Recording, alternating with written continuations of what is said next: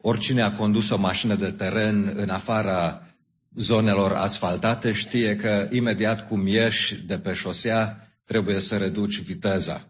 Și cu cât uh, drumul este mai dificil, terenul e mai accidentat, trebuie să reduci viteza tot mai mult. Și la un moment dat, 10 mile pe oră e prea repede și 5 mile pe oră este prea repede. Așa se întâmplă câteodată și când uh, parcurgem un text din Scriptură. Suntem de un timp în capitolul 24 din Matei și iată, suntem la aceste versete 15 la 22 și vă spun că aș fi vrut să trecem, să terminăm până la versetul 28 în această seară, dar am constatat că în linii mari ne vom ocupa doar de versetul 21 și uh, fugitiv de versetul 22 în această seară. Toate aceste cuvinte ale Domnului Isus sunt importante și trebuie să luăm aminte la ele. Robert Kiyosaki este un om de afaceri, un investitor și un autor și vineri a, pro- a prezis prăbușirea sistemului economic american. Spune el, este sfârșitul unui imperiu, toate imperiile au un, un sfârșit, ne apropiem de acest sfârșit și, de fapt, el uh, face astfel de preziceri de mult timp și alți experți în domeniul economic le fac. Alții spun că, de fapt, totul este ok. Când auzim astfel de lucruri, deceniu după deceniu, eu cel puțin le aud de 30 de ani, e posibil să ajungem să începem să le ignorăm, să nu le băgăm în seamă. Și dacă totuși cei care spun asta au dreptate, atunci înseamnă că asta, atitudinea noastră ne poate costa. Dar uh, costul acesta este un cost care nu este iremediabil și nu este chiar așa de important până la urmă. Să cea mai mare problemă a oamenilor nu este atunci când suferă pierderi materiale, ci atunci când ignoră cuvântul lui Dumnezeu. Și fiecare dintre noi care suntem aici în această seară, suntem tentați să nu luăm în seamă adevărurile cuvântului lui Dumnezeu. Adevărurile pe care El însuși ne le-a transmis și ne le tra- transmite. Aș vrea să vedem că pentru că Domnul Isus a profețit întotdeauna adevărul, trebuie să ascultăm de ceea ce spune El. Acesta va fi gândul care va călăuzi acest, această predică în această seară. Și am un singur, o singură idee principală, un singur punct, nu sunt două, nici trei. Și iată-l, pentru că Domnul Isus a profețit căderea Ierusalimului, trebuie să ascultăm de ceea ce spune El. Pentru că Domnul Isus a profețit căderea Ierusalimului, trebuie să ascultăm de ceea ce spune El. Suntem într-o serie din Matei 24 și 25, zilele din urmă în predica de pe muntele măslinilor. Și este o expunere a acestor capitole și a acestui mesaj de importanță crucială a Domnului Isus. Vom face o pauză după acest mesaj pentru că intrăm treptat, ne apropiem de sărbătorile eh, nașterii Mântuitorului în viitor. Duminice care urmează, mesajele se vor axa pe nașterea Domnului, pe semnificația întrupării sale și vom relua acest, eh, această expunere a textelor în Matei 24 și 25 anul viitor cu voia Domnului. Dar astăzi Aș vrea să vedem puțin despre necazul cel mare și căderea Ierusalimului din versetele pe care le-am citit. Aș vrea să ne amintim că ucenicii l-au întrebat pe Domnul Isus Uh, atunci când el le spune că ceea ce văd ei acolo, templul și complexul templului care era așa de impunător, când le spune că toate aceste lucruri vor fi distruse, nimic nu va rămâne, piatră pe piatră uh, nu va rămâne. Și el, uh, ei îl întreabă când se vor întâmpla aceste lucruri, în versetul 3, și care va fi semnul venirii tale și al sfârșitului viacului. Ucenicii credeau că atunci când templul va fi dărmat, va fi sfârșitul viacului și venirea Fiului omului. Să Domnul Iisus le arată că de fapt sunt două evenimente evenimente diferite.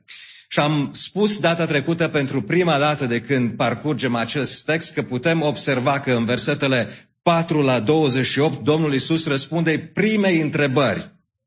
Când se vor întâmpla aceste lucruri și care va fi semnul venirii tale? Uh, de fapt, Domnul Isus ne arată, le arată uh, când se vor, răspunde la întrebarea când se vor întâmpla aceste lucruri, așa nume semnele sfârșitului. Și le spune că urmează o perioadă de necaz, O perioadă în care vor veni profeți mincinoși, Cristoși mincinoși, când vor fi războaie și vești de războaie, când vor fi tensiuni între națiuni, o perioadă uh, când vor fi pandemii și uh, când vor fi, uh, va fi foamete, va fi o perioadă de, de persecuție a credincioșilor în același timp, dar în mod important și semnificativ va fi o perioadă în care Evanghelia va continua să fie propovăduită și să meargă până la marginile pământului. Din aceste versete, de la 4 la 28, în special versetele 15 la 22 pe care le-am citit în această seară, vorbesc despre o manifestare dramatică și accentuată a acestei perioade de necaz despre care vorbește Domnul Isus. Și anume, căderea Ierusalimului în anul 70 după Hristos, la 40 de ani sau mai puțin de 40 de ani după cuvintele Domnului Isus. Iar în versetul, uh, versetele 29 la, 35, la 53, uh, acolo se răspunde și Domnul Isus răspunde întrebării care va fi semnul venirii tare și al sfârșitului viacului acestuia. Și versetele respective arată cum va fi venirea Fiului omului și de asemenea conțin niște avertizări și niște încurajări legate de uh, veghere un, și un îndemn la veghere în vederea uh, întoarcerii Domnului. În urmă cu o lună ne-am apropiat de prima parte a acestui text pe care l-am citit în această seară, și anume am vorbit puțin de urăciunea pustiirii. Versetele 15 la 20 vorbesc despre profanarea templului de către armatele romane în anul 70. Versetele 21 și 22 însă sunt versete care au dat de furcă teologilor și cercetătorilor biblici. Și în special acest concept al necazului mare, al unui necaz mare. Să recitim versetele 21 și 22. Pentru că atunci, spune Domnul, va fi un necaz așa de, de mare cum n-a fost niciodată de la începutul lumii până acum și nici nu va mai fi. Și dacă zilele acelea n-ar fi fost scurtate, nimeni n-ar scăpa, dar din pricina celor aleși, zilele acelea, acelea vor fi scurtate. Cuvintele sau expresia necaz mare sau necazul cel mare aceste cuvinte apar de câteva ori în Biblie, această expresie, această formulă. Și ea a fost înțeleasă în trei feluri de către oamenii lui Dumnezeu, de către credincioși. Care e oare cea mai bună interpretare? Cea mai bună înțelegere? Una dintre ele cu care suntem foarte familiari este că această perioadă de necaz mare se referă la o perioadă viitoare și pentru noi este în viitor o perioadă care va dura șapte ani. Și această perioadă va fi chiar înaintea venirii Domnului Isus Hristos. La începutul acestei perioade, biserica este răpită și urmează o perioadă foarte dificilă de dezastre, de persecuție uh, și se termină cu întoarcerea Domnului Isus Hristos, care după aceea urmează să și instaleze împărăția milenară, împărăția de o mie de ani. O altă înțelegere este că aceste evenimente se referă exclusiv la căderea Ierusalimului din anul 70. Uh, cei care înțeleg astfel Scriptura spun că, practic, aproape tot ce este în Matei 24 și, practic, aproape tot ce se scrie în cartea Apocalipsa are de a face cu evenimente care s-au încheiat în secolul I și, exist, și sunt foarte puține lucruri în Matei 24 și în Apocalipsa care vorbesc despre viitor, despre revenirea Domnului. Un alt mod de a înțelege acest, uh, această expresie de necaz mare sau necazul cel mare este că el se referă la întreaga perioadă de timp, de la prima venire a Domnului până la a doua venire a Domnului Isus Hristos. Acum, din aceste trei uh, în moduri de a înțelege uh, cuvântul sau această uh, idee de necaz mare, prima dintre ele cu care suntem obișnuiți, cred că este destul de problematică. Uh, și am motive bune să cred asta. Cei care împărtășesc, nu e nicio problemă, e în regulă, am mai accentuat că sunt diferențe de opinie. A doua, uh, și anume ideea că uh, evenimentele se referă necazul cel mare se referă la căderea Ierusalimului, este parțial corectă, cred, însă este incompletă. Și ambele, și prima și a doua, restricționează necazul și ideea de necaz mare mult prea mult, dincolo de cât permite Scriptura. Cred că a treia este cea mai bună, și anume înțelegere, și anume că necazul cel mare este o perioadă de timp de când Domnul Isus Hristos a intrat El însuși în necazul cel mare, suferind moartea de la cruce și mânia veșnică a lui Dumnezeu în acele ore pe cruce și continuă cu aleșii săi care suferă în această lume, o lume care este o lume a necazului și a nenorocirilor. Întrebarea este unde apare această uh, idee de necaz mare în Noul Testament. Acum mă refer strict la expresia necaz mare. S-ar putea să vă surprindă doar în trei locuri. În Matei 24 cu 21, aici unde, în textul nostru, în Apocalipsa 2 cu 22 și în Apocalipsa 7 cu 14.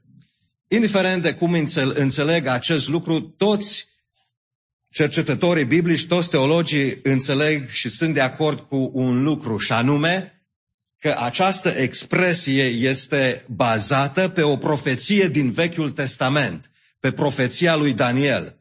Pentru că profetul Daniel și în capitolul 12, dar nu numai acolo, dar în special în capitolul 12, vorbește de o vreme de strâmtorare. Aceasta este vremea necazului de care vorbește mai târziu Noul Testament. Și Daniel spune că este o vreme în care va fi strâmtorare sau necaz. Este o vreme când mulți însă vor fi mântuiți. Și Daniel spune că sfârșitul acestei vremi de strâmtorare, va, la sfârșitul acestei vremi de strâmtorare va veni învierea morților și ziua judecății.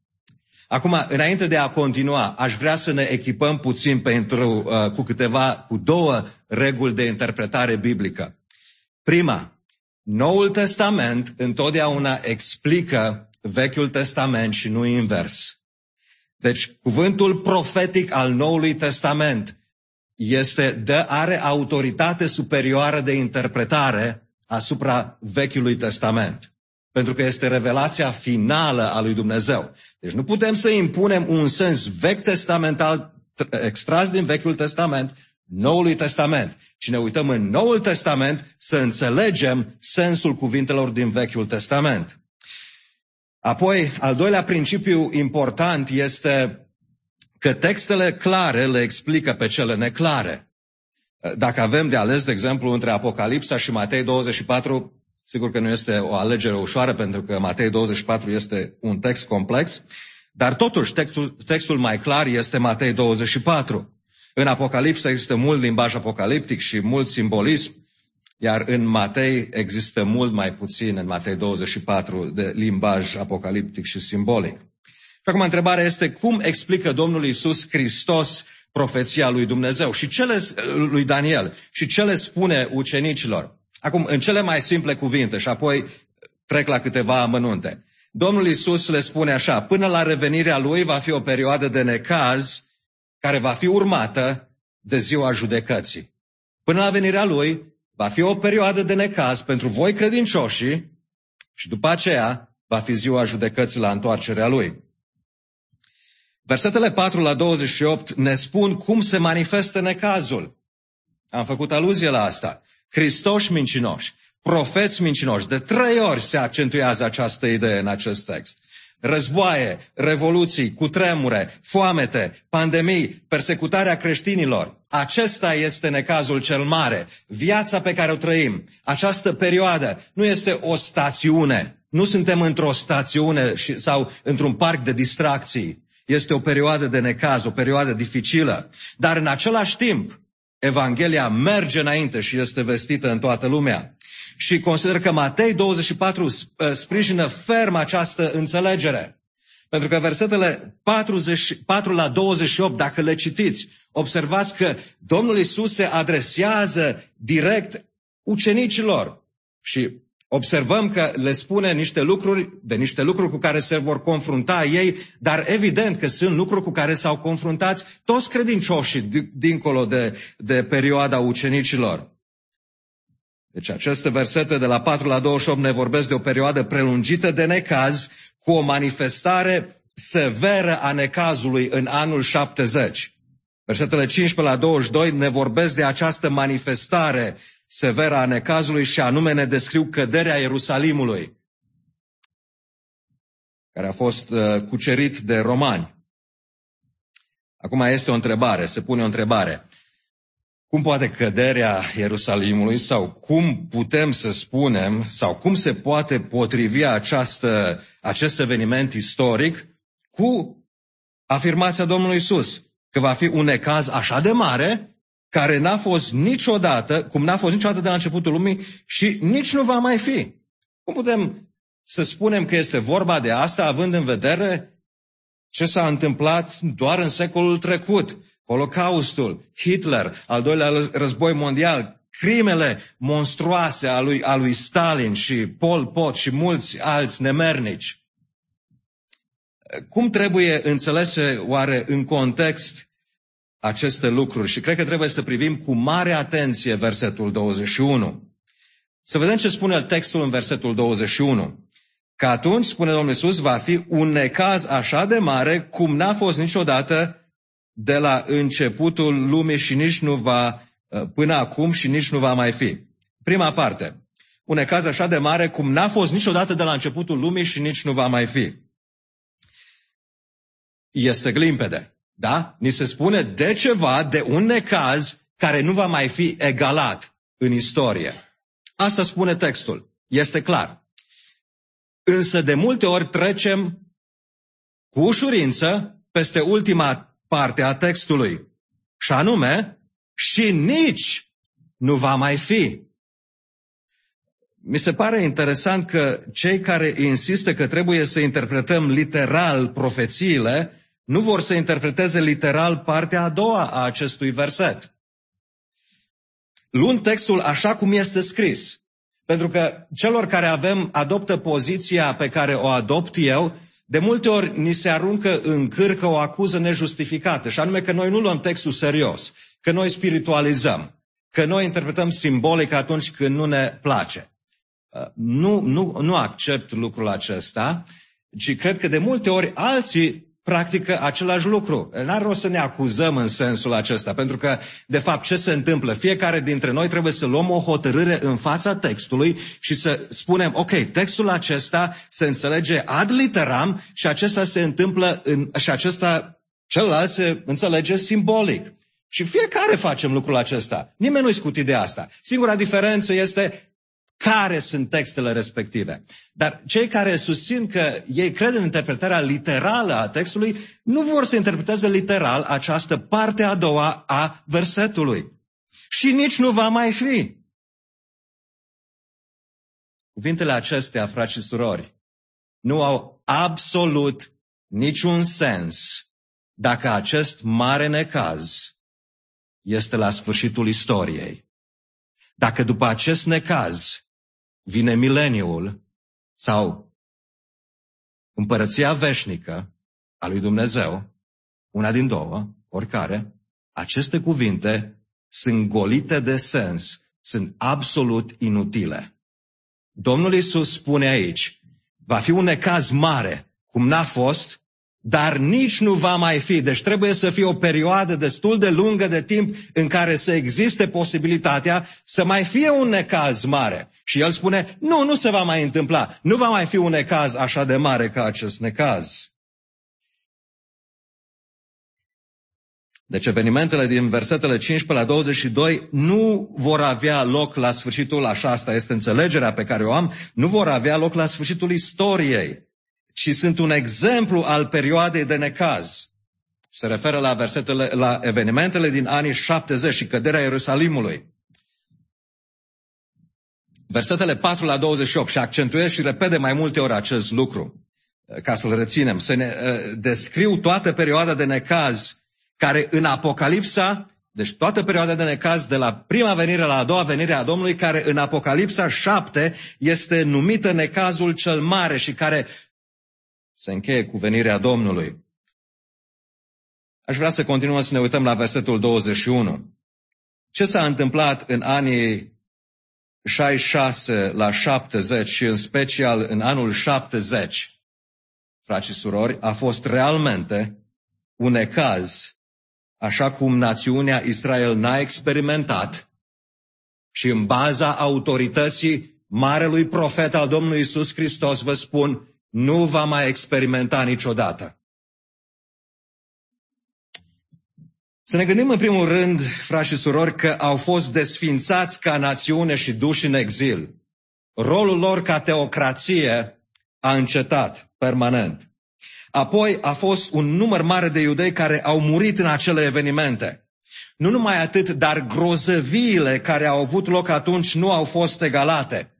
Sălbăticia, cruzimea și monstruozitățile din acele vremuri sunt incomparabile. Și atenție, niciodată nu s-a mai întâmplat ca întreaga populație a unui oraș să fie distrusă.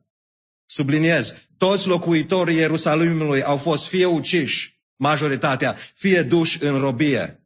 E posibil ca până, 1, până la 1,1 milioane de oameni să fi fost uciși atunci și 100 de mii să fi fost duși ca robi. Cei asediați din Ierusalim au trecut prin săptămâni și luni groaznice. Se luptau și între ei. Unii mureau de foame și de boli. Cei înfometați încercau să scoată mâncarea chiar din gurile altora dacă li se părea că înghit ceva, chiar din gur, gurile neamurilor.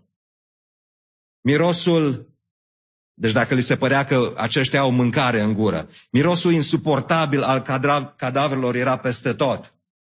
Oarecare Maria, fica lui Eleazar, se consemnează de către Flaviu Iosif, Fica lui Eleazar din Betezuba s-a refugiat în Ierusalim cu fiul ei, însă împinsă de foame, l-a ucis, l-a prăjit și a mâncat jumătate din el și apoi a oferit cealaltă jumătate celor care au venit să investigheze, să vadă ce se întâmplă.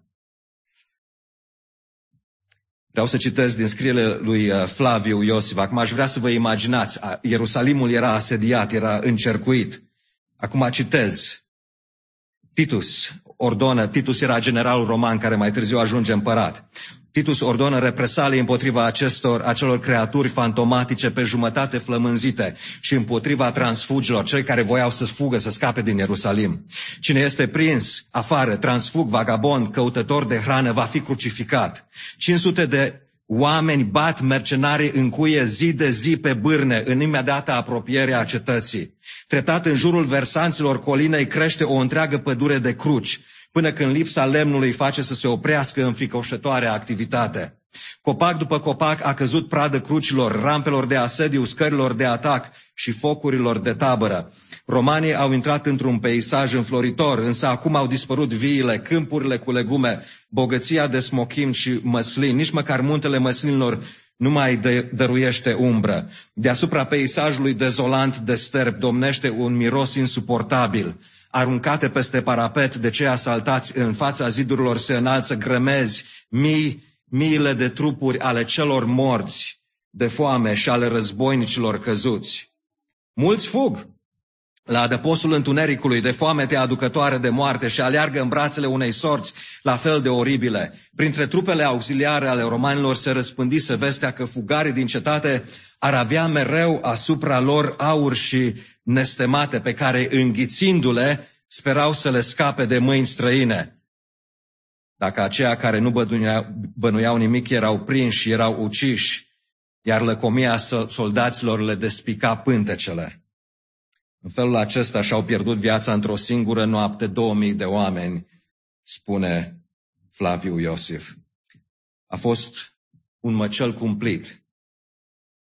Și când au intrat în cetate și au dărmat templul, în ciuda ordinului lui Titus, împăratului și a generalului, acesta a încercat să protejeze templul, însă în învălmășala luptei, în învălmășala luptei templul s-a aprins, aurul de acolo s-a topit a curs prin uh, sistemul de canalizare și s-a strecurat printre pietrele templului și ca să ajungă la acest aur, au dărmat întreg templul, așa cum spusese Domnul Isus Hristos. N-a rămas piatră pe piatră acolo care să nu fie dărâmată. Și totuși, Dumnezeu a limitat răul. Ar fi putut să fie și mai rău răul s-ar fi putut extinde și mai mult. Versetul 22, dacă zilele acelea n-ar fi fost scurtate, nimeni n-ar scăpa, dar din pricina celor aleși, zilele acelea vor fi scurtate. Și într-adevăr așa, așa s-a și întâmplat. Necazul și persecuțiile au fost limitate și sunt limitate de Dumnezeu, de dragul celor aleși, de dragul credincioșilor săi și Domnul a făcut asta. Care este concluzia acestor lucruri? Domnul Isus a vorbit în, prin anul 33 despre asediul Ierusalimului și despre căderea sa care urma uh, să fie și să aibă loc și să fie de fapt un necaz așa de mare cum nu a mai fost și nu va mai fi.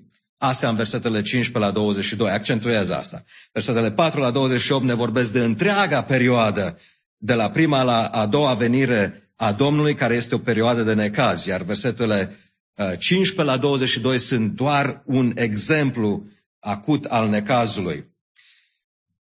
Acest necaz este de fapt și o imagine, uh, versetele 15 la 22 sunt și o imagine a judecății finale care se va abate într-o zi asupra celor necredincioși la sfârșitul viacului. Cântare veche spune, da, ziua cea mare groaznică va fi. Să nu creadă oamenii că cu Dumnezeu este de, glum, de, de glumit. Acum, sigur, această interpretare pe care v-am prezentat-o ridică câteva întrebări. Probabil că mai multe, dar nu mă opresc decât la vreo patru. Una dintre ele, oare va trece biserica prin necazul cel mare? Da, consider că da. Și nu numai că va trece, ci biserica trece de 2000 de ani prin necaz. Este un număr foarte mare de martiri. Sunt oameni care suferă și merg la închisoare, sunt bătuți pentru credință. Știți și dumneavoastră de ei. Sunt astăzi mai mult decât oricând. Sunt oameni care au suferit și suferă pierderi financiare pentru credința în Domnul Isus Hristos. Sunt uh, dați sortiți izolării sociale și nu toți experimentează asta la fel. O altă întrebare, uh, chiar suntem noi acum în necazul cel mare? Adică nu ni se pare asta. Da și nu este răspunsul la această întrebare. Depinde unde trăiești și când trăiești. Uh, de exemplu, dacă ești în Statele Unite, nu poți să spui că experimentezi necazul cel mare în acest sens al persecuției.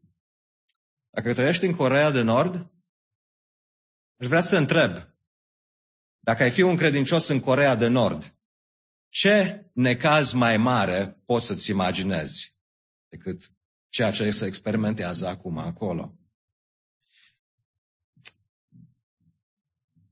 Dar oricum, indiferent că trecem prin persecuție sau nu, fiecare dintre noi, la modul general, trecem prin necaz, prin suferință, boală, accidente și așa mai departe. Această, această perioadă și această lume este o lume a necazului, care, bineînțeles, este împletită și cu bucurii și cu alte binecuvântări pe care le primim. O altă întrebare, va experimenta oare biserica mânia lui Dumnezeu? În 1 Tesaloniceni 5 uh, cu 9 uh, se spune ceva și unii cred că datorită acestui verset uh, biserica nu va trece prin necazul cel mare, cel puțin așa cum îl înțeleg ei. Și acolo cuvântul lui Dumnezeu spune că Dumnezeu nu le-a rânduit la mânie, ci ca să căpătăm mântuirea prin Isus Hristos, Domnul nostru. Și este un verset extraordinar. Însă acest verset nu vorbește despre, despre probleme temporare. Dacă citiți versetul anterior, vorbește despre mântuire. Și Dumnezeu spune, noi nu uh, vom primi mânia lui Dumnezeu, ci primim, suntem destinați harului și mântuirii lui Dumnezeu. Deci la aceasta se referă versetul, nu are nicio legătură cu uh, necazul cel mare. O altă întrebare și ultima la care mă opresc, uh, Oare înseamnă asta că va, fi, uh, va mai fi o perioadă de persecuție intensă la sfârșitul istoriei? Da, cred lucrul acesta, însă nu în sensul unui necaz mare de șapte ani. Uh, cred că o, la sfârșitul uh, istoriei diavolul va primi mână liberă să facă ce n-a făcut niciodată până acum și ceea ce se va întâmpla va fi o, o perioadă de persecuție la, uh, pentru credincioși, pentru creștini, pentru poporul lui Dumnezeu, pentru biserică. Și tu s-ar putea să participi la aceasta. Și eu. Și să trecem prin ea. Aș vrea acum câteva lucruri eh, pe care le luăm pentru noi, pentru că timpul este înaintat. Am început și am spus din prima, din start, din primele momente, că Domnul Isus este profetul adevărat și de aceea trebuie să credem cuvintele Lui. Domnul Isus este profetul trimis de Dumnezeu. Cuvintele lui sunt adevărate. Versetele 4 la, 20, la 28 ne spun că vremea în care trăim este o vreme a necazului. Necazul care s-a bătut asupra Ierusalimului s-a împlinit, s-a împlinit exact așa cum l-a profețit. A fost o împlinire uh, precisă. S-au construit uh, uh, un gard în jurul Ierusalimului, exact așa cum a prezis Domnul Isus Hristos. N-a rămas piatră pe piatră. Trebuie să luăm aminte și să credem cuvântul lui Dumnezeu. Și subliniez două aspecte. În primul rând să credem lucrul acesta, ceea ce știm și în mod experimental, și anume că în lume vom avea necazuri. Apostolul Pavel folosește cuvântul necaz de 23 de ori și de 21 de ori din 23 se referă la acum, acum, vremea de astăzi, vremea prezentă. S-ar putea eh, să experimentăm necazuri pentru că trăim într-o lume care este căzută în păcat. Sau s-ar putea să experimentăm pentru credința, necazuri pentru credința și datorită credinței în Domnul Isus Hristos. Un uh, uh, misionar creștin, Lou Nichols, uh, spune că a fost privilegiul lui să slujească uh, și să împărtășească Evanghelia în mai mult de 52 de țări. Și că a fost, uh, a avut ocazia să meargă la școli, la spitale, la închisori, universități, în biserici și chiar să facă evanghelism în aer liber. Eh, și spune că în câteva țări a avut eh, de suferit niște persecuții eh, de ordin verbal, însă țara, țara în care a, a primit cea mai mare, a avut parte de cea mai mare persecuție a fost Israel. Zice, cântam, aduceam mărturii și împărtășam Evanghelia când unii dintre evrei ortodoxi și prieteni de ai lor au, s-au oprit pe acolo, au început să strige la noi, ne-au smu- ne smuls literatura din mâini, ne-au scuipat și ne-au spus să mergem acasă. Și ce chiar mi-amintesc, unul smulgându-mi tratatul din mână, le-a dat foc și în timp ce ardeau le-a spus, asta este ceea ce crede Isus al vostru. Frați și surori, Domnul să se îndură de ei. Domnul poate să-i mântuiască. Mântuirea este a Domnului. Domnul mântuiește pe cine vrea și când vrea și cum vrea. Slavă lui. El poate să facă lucrul acesta. A făcut-o cu Pavel. Era unul dintre ăștia și el. Ba mai rău. Dar să știți că probabil că nu vom suferi uh, în acest fel toți. Dar nu știm asta cu siguranță. Dar știm cu siguranță că vom suferi pentru că trăim în perioada pe care Scriptura o, trăiește o, vre, o, o numește o vreme de strâmtorare, de necaz sau necazul cel mare. Oamenii se îmbolnăvesc, sunt războaie, dezastre naturale, probleme economice și multe alte lucruri. Nu suntem aici la distracție. Păcatul a afectat toată existența umană. Un al doilea lucru pe care vreau să-l subliniez ca îndemn practic este că sunt convins că la sfârșit biserica va experimenta o prigoană fără precedent la nivel global. Și cuvântul ne spune că puterea celor sfinți va fi zdrobită, spiritul anticristic va domina întreaga lume și s-ar putea chiar să fie întruchipat sau întrupat într-un pers- personaj sinistru pe care unii îl numesc anticrist. Și biserica de aceea trebuie să fie gata să se confrunte cu orice prigoană.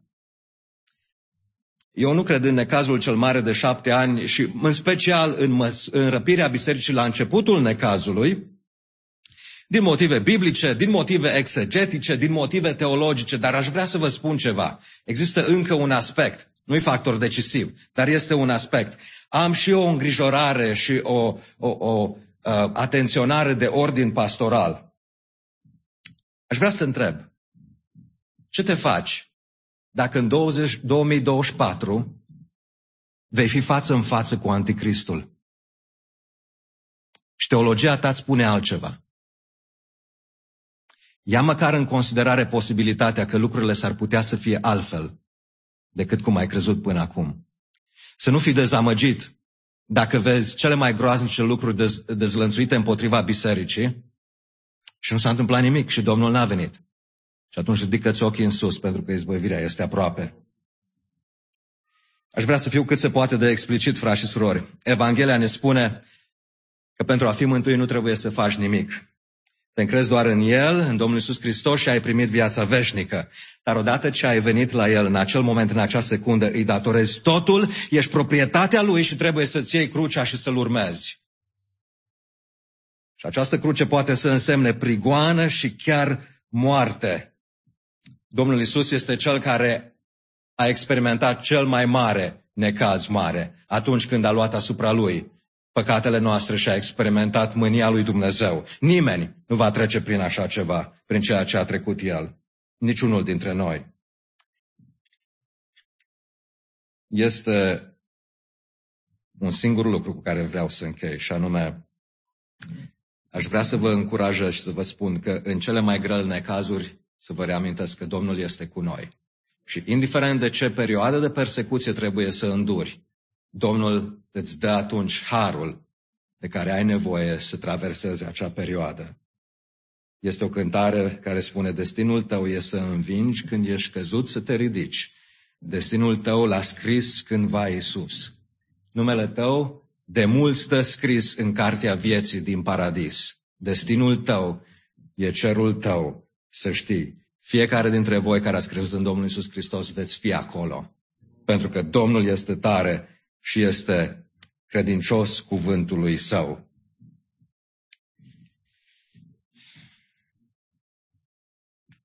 Am depășit timpul.